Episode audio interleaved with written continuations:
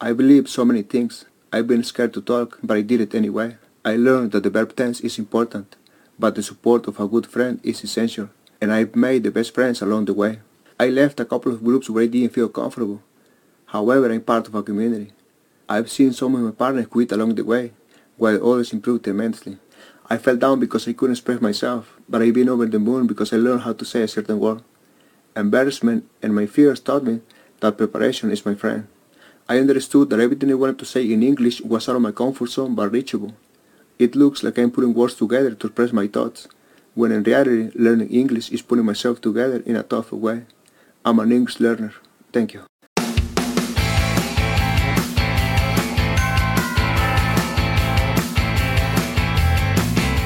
Hello language enthusiasts. I am Peter. Today, I am the host of my Fluent Podcast. Actually, Daniel was sick of being the interviewer this time, so he decided to give away the microphone to me, Peter. So I hope you will like this episode anyways. And if you feel like you have to share something about your language journey, contact Daniel to fix a date for an interview. Besides, I am the better interviewer anyways. Have you ever asked yourself how much time you are actually speaking in English? I mean to improve your English speaking. Well, no, actually, no, I haven't, to be honest, but on second thought, I think that I'm barely speaking. Yeah, I gotcha. You rather watch videos on how to learn a language instead of actually learning a language. Well done. Hey guys, what's going on? Okay, I really do believe that you can actually learn any language in 24 hours. There's no shortcuts to getting fluent in any language. You definitely can't get fluent in a language in 24 hours, but you can definitely learn how to have a basic conversation in any language in 24 hours or less. Actually, I'm almost never speaking in English. You know, I have these interviews that I am conducting with these very enthusiastic language learners from all over the world. But why are you doing this, Daniel? If I can ask you that, you know, I mean, is this a hobby? But other than that, well, yes, from time to time I participate in a board game course, but yeah, it's once a week, actually, and I'm not speaking all the time because we are in a group. What's bothering me a lot is that I am having these very long pauses in between, like gaps when I'm speaking. It's as if my brain is taking a small break in between the sentences and sometimes even within the sentence, you know. Again, how much are you actually speaking in English? Okay, Peter, I got your point. You're right. But nevertheless, I mean, my show is called My Fluent Podcast, so my goal is to become fluent, but it doesn't feel always like I am fluent. But maybe, yeah, you are right, because even in Swiss German, when I'm speaking my mother tongue, I am not as fluent as I wish to, but maybe... Come on, Daniel. Don't beat yourself up. At least you can do whatever you want. You can stop learning English and start learning Klingon, for example. In my case, I am forced to say whatever some fools might type in.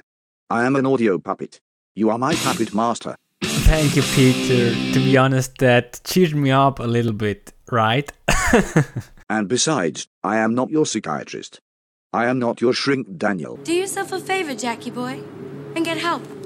Well, this friend of mine, she's a shrink. Well, that was not so nice, Peter, to be honest. But on the other hand, you have used a very cool word.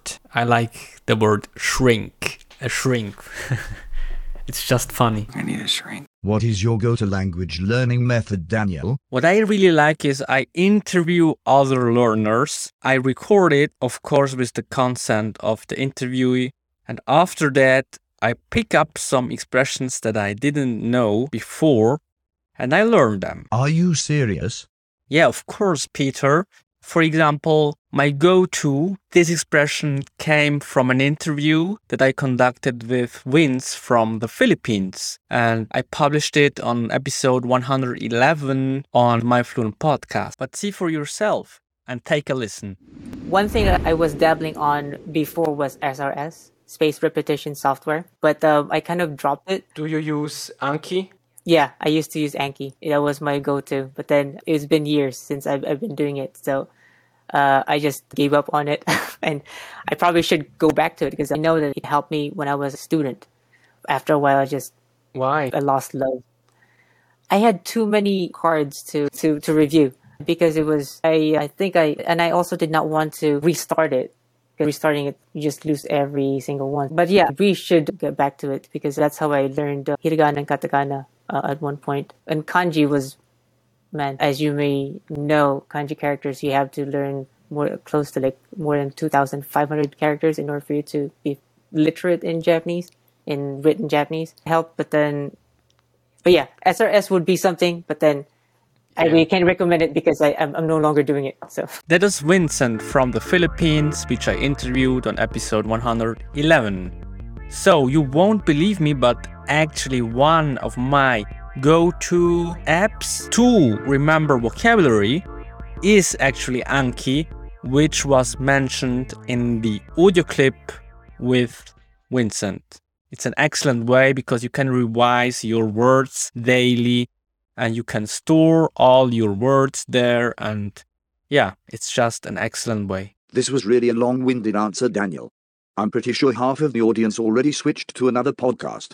Another, more valuable language podcast. Hello, everyone, and welcome to the Actual Fluency Podcast. My name is Chris Broholm, and it's a podcast for language learners and enthusiasts from all over the world, where we invite prolific polyglots, language specialists, and industry experts to talk about language learning methods, software, and experiences. Hello, everybody. Welcome to the podcast. Today, I'm joined by Gabriel Clark. Gabriel is an English teacher from England. He has a podcast and a blog for learners of English. It's called clarkandmiller.com. Gabriel has worked in lots of different places. Last year, Gabriel invited me onto his podcast. That's called the Clark and Miller Podcast. And we talked about comedy, humor, joke telling, the social side of humor, different comedy shows, cultural differences. It was really good. And then I recently saw Gabriel on Zdenek's podcast. And I thought, that reminds me. I must invite Gabriel onto this podcast for a bit of a chat, just a bit of a chat. You should probably invite this Gabriel onto the podcast. He seemed to be a cool guy, you know, and have a bit of a chat. I'm glad you asked, Peter, because actually, I already have invited him onto my podcast, but onto my other show called The Woke Up Man. Hodgepodge. Hey, Daniel, thank you for reaching out to me and asking me to talk about one of my favorite English phrases. Okay, so first of all, who the hell am I? I'm Gabriel Clark from Clark and Miller. One of my favorite phrases is hodgepodge, which you, Daniel, pointed out that I used in a recent podcast episode. Hodgepodge, I think I generally use it quite positively, you know, like your favorite band can draw on a hodgepodge of different influences, or your current TV show can have a real hodgepodge of different characters, you know, lots of different people with different sort of vibes. By the way, why did you not name your podcast My Fluency Podcast? It would have been much better.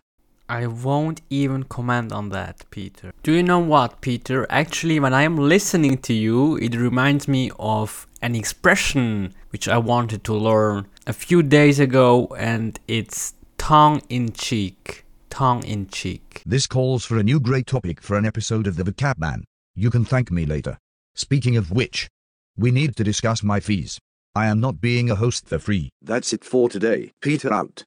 Come on, Peter, you can't end up the episode by saying, that's it for today, Peter out. No, it's not gonna happen, man. It's not gonna happen, really. Say something more...